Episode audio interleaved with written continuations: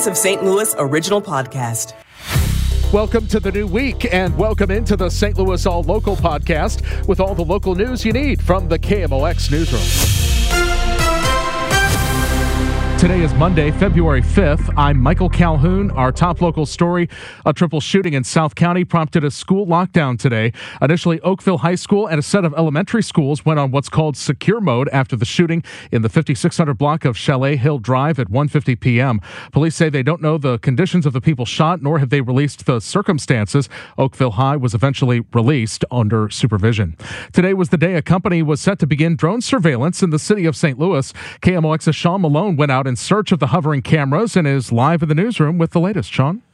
Michael, no sign of the cameras while we were driving around earlier today. Their drone surveillance is going to be taking place on their website from 4 p.m. to 7 p.m. local time. That's what they list. Something worth noting as well, they jacked up the price of their drone surveillance. It was initially advertised as less than a dollar a day at $6.99 per week. They have now upped that price to $41.99 per week as well. So, an interesting move in that regard. But again, drone surveillance beginning in St. Louis today from 4 p.m. until 7 p.m. Live in the newsroom, Sean Malone, KMOX News. As Missouri marks one year of selling recreational marijuana, Smart Approaches to Marijuana, a group called SAM, calls on state leaders to protect young people from the dangers of pot. Luke Niforatos is the executive VP for SAM, who, along with prosecutors, led the fight against legalizing marijuana. And we were warning that legalizing recreational marijuana would hurt our kids, would lead to more kids being exposed to the drug, more black market, more cartel activity, more problems of that nature, less safe roads. Niforatos says just about all their warnings are happening. There are hundreds of reports of children under the age of five being exposed or ingesting marijuana products accidentally. And Niforatos says the black market is continuing to thrive. The drug dealers are doing better than ever, and that's because the black market price will always be less than the legal market price. Niforatos says despite all of these warning signs, Missouri shows no sign of addressing the dangers. Maria Aquino, KMOX News. A juvenile escapee has not been found. Police say the search is still active for the 17 year old boy who got away from the city's juvenile detention center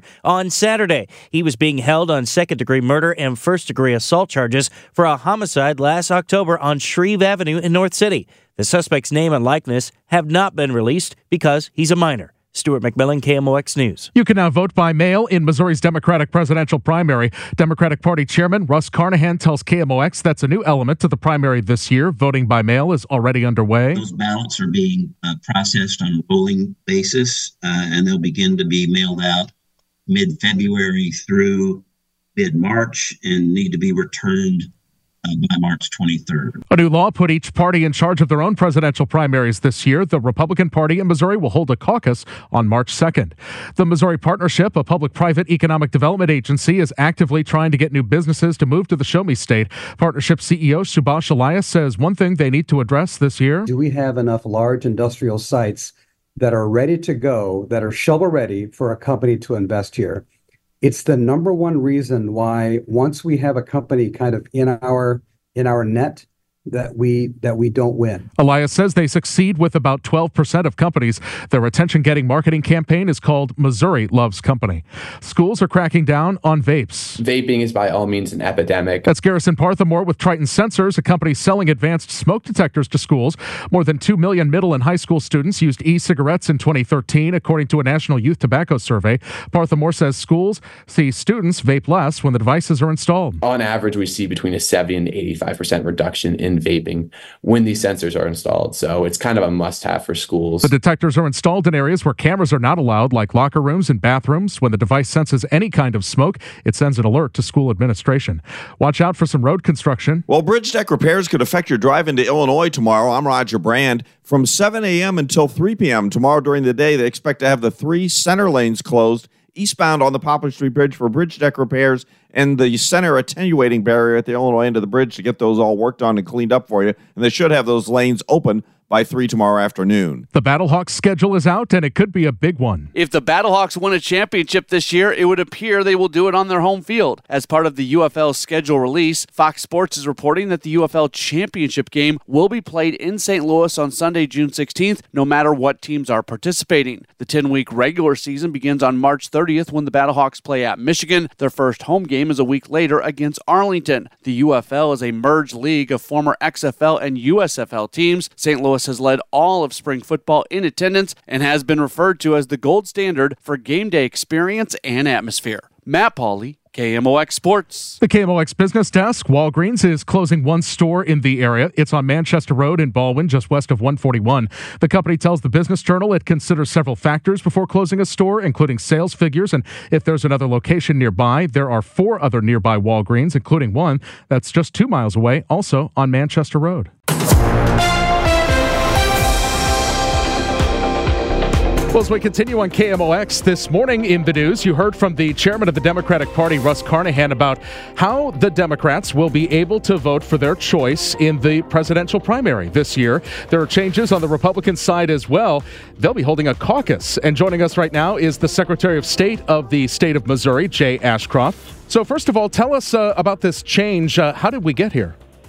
Um, there was an election bill that I had worked on extensively that the legislature uh, ended up passing, but was looking at in 2022 during the negotiations in the state Senate. It was actually on May 3rd, my wife's birthday. The Senate added a, a, prohibition against having the presidential preference primary and sent the nomination selection process to the parties. And so then uh, the parties are the ones who are administering this process. How does that work in terms of, you know, usually it's a, a governmental entity that oversees uh, an election? Yeah, it's entirely up to the parties. They are doing it on three different days and are doing it in three different ways. The Libertarian Party is having a state convention uh, February 24th outside of St. Louis. The Missouri Republican Party is doing a caucus on March 2nd, and they'll have a caucus locations in every county of the state. And then, of course, the state Democrat Party is doing a mail-in election, uh, so they'll have people mailing in ele- uh, votes for a primary election for their selection. Now, in terms of turnout, uh, and I know this is administered by the parties, uh, so you're not directly involved, but what kind of impact do you expect? And these are three different approaches, so they could have three different impacts uh, on turnout, I suppose. Yeah, I do think that this yeah, generally you assume this will have an impact on turnout because it requires a little bit more effort from people. They can't just request a ballot and mail it in. Uh, it's going to take them more than just five minutes going to a polling place and vote. Having said that, uh, it may very well be that turnout will be more affected by uh, the fact that the the nominees are essentially known uh, by the time this comes to the state of Missouri. I mean, I think that Democrats are reliably falling behind uh, the current incumbent president, Joe Biden. And if you look at the first states that have voted on the Republican side, it seems to be that uh, President Trump is getting the overwhelming support. So it may be by the time it comes to Missouri, it will pretty much be a foregone conclusion.